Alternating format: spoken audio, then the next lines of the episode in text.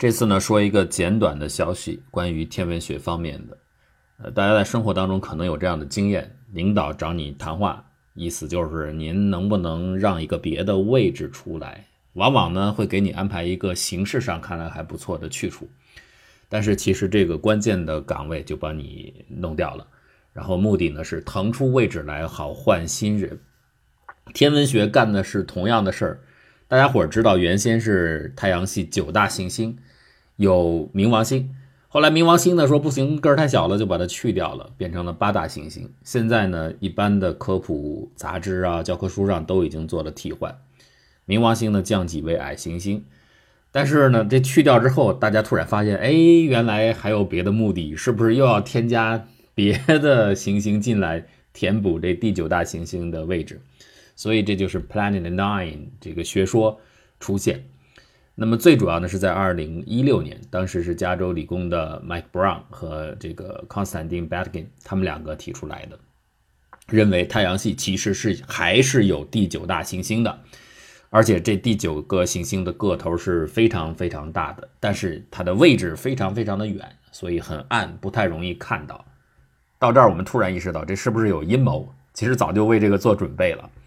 那么当时科学家做出这个预测呢？是因为他们发现了有六个所谓的 TNO，TNO 就是 Trans Neptune Objects 的简写，就是远海王星物体，比海王星的轨道要距离太阳远很多的那些物体，就叫做 TNO。他们当时观测到了六个绕太阳旋转的轨道，非常的窄，就是那个椭圆啊，很瘪很瘪。近日点和远日点距离相差很大的这样的物体，而且呢，它们都比 Pluto 都比冥王星实际个头要小，所以呢，这个就称为 TNO。TNO 本身并不奇怪了，但是一六年的这个工作呢，就发现有六个 TNO，它们的轨道实际上呈现出明显的聚类特性，就是似乎是轨道有共性，粘着在一起。那这就需要解释了，为什么这些小不点儿们那么远的地方，他们会呈现一种聚类特征呢？就提出了这个 Planet Nine 的假说，是因为还有一个很远很远的地方有一个比较大的块头，据说可能甚至有地球质量的十倍大，这样的一个第九大行星存在，在它的引力作用下，把这些 TNO，把这些非常远的地方的轨道就整并在一起了。所以我们观测到之后，现在虽然还没有发现第九大行星，但是看到了这种轨道整合的现象。所以这个 TNO 聚类是存在第九大行星的一种潜在的证据。这个事情出来之后呢，陆陆续续当然又发现了其他的 TNO 啊，所以似乎都在不断的证实第九大行星的证据啊。当然，关于第九大行星的这个理论呢，现在争议是很大的，因为它的证据力很薄弱，很多人是不太相信这一点的。他觉得你这个相应的提供的 TNO 啊，即便即便是它的聚类数量也太少了。那么最近呢，刚刚出来的一个工作啊，由密歇根大学安博分校的 Kevin Napier 他们的团队研究的结果，就他们早就怀疑这个所谓的第九行星假说是否正确。他们认为呢，因为你观测到 TN 数量很少啊。TNO 之所以它看到的很少，一个关键的问题就是它离太阳太远了，那个地方加上个头又小，它本身反射的光亮度就很微弱，所以不太容易看到。再加上背景有 Milky Way 啊，就这个银河的背景很强烈，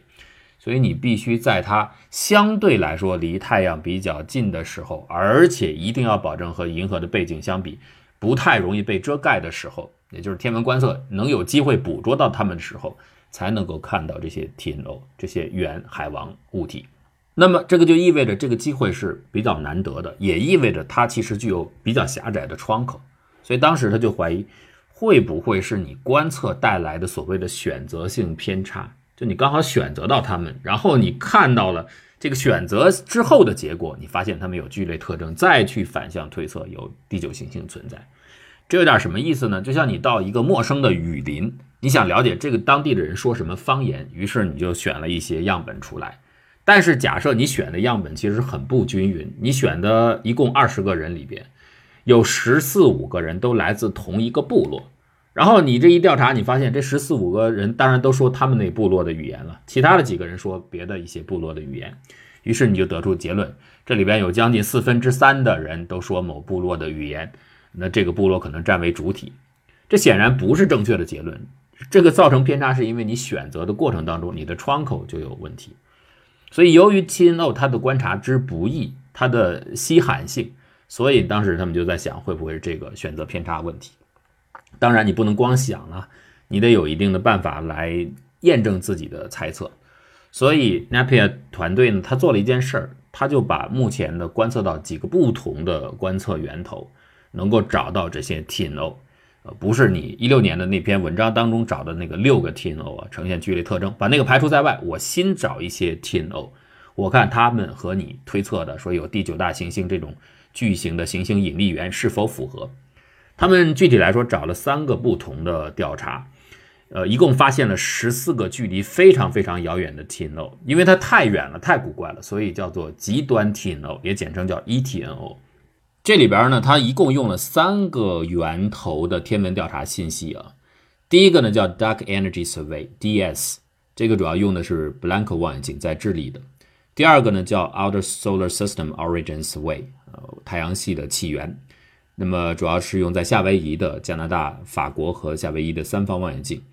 第三个呢是用了很多其他的一些天文观测望远镜得到的数据，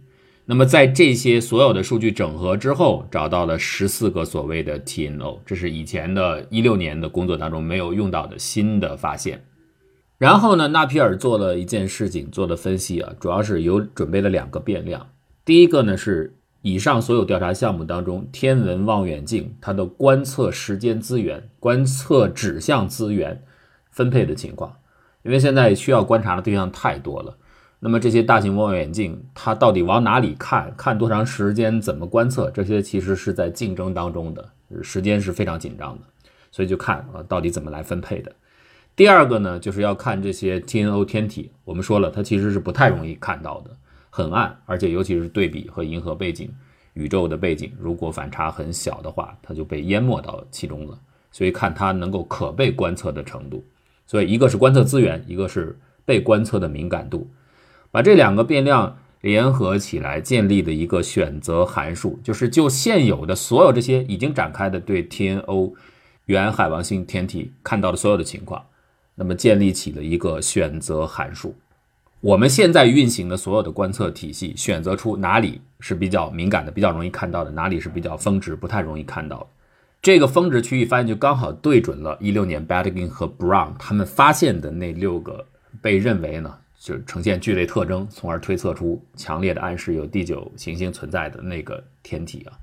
和这个选择函数的高峰区刚好是一致的。那这代表什么呢？就是刚才所说的这个例子，就是当你看到这六个天体表现出某种一致性聚类特征的时候，不是说它本身。由于有第九行星的存在而呈现出这种特征，是你选择的过程，你观测出来就往那个方向看，你刚好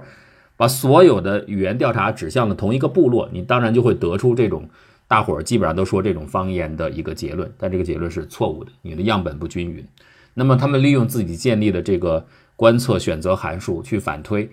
发现呢，它其实并不能排除所有的 TNO 啊，如果存在较多的话，它其实有可能均匀分布在整个的空间内，各个方向都有。只是你的观测有利于你指向这个方向，你就都往那儿看，就把它的剧烈特征呈现出来了。所以它不是一个自然的结果，而是选择的结果。当然，这个文章现在是预印本出来啊，还需要经过同行评议。它一出来呢，像 Brown，我看他们原始的团队认为有九第九行星存在的，以及支持者是对这个结果目前是不太认同的。原因是你也不过是只找到了十四个，这同样呢，就是你当我反驳我是选择偏差的话，你的这个结果也一样没有说服力。它很有可能是有很稀少的样本决定出你所推论的选择函数呈现这样的一个特征。就是在所谓的整个太阳系外围较深的地方，所有的这些 TNO 到底是均匀分布还是聚类分布？你的这个方法本身是不具备分辨能力的。而这一点呢，纳皮尔自己也承认，他也说我的样本太少了。但是我只是提出一个初始的方法，去这样设想。那么后续呢，肯定等到更多的观测结果出来之后，也许等，比方到二零二三年啊。维拉鲁宾的天文台出来之后，就可以看到更多的结果。那个时候也许就有很明显的区分力，到底是选择偏差，还是真的有可能揭示出存在太阳系的第九大天体，呃，第九大行星。反正不管怎么说，呃，冥王星肯定是不能算数了，它已经被弄下去了。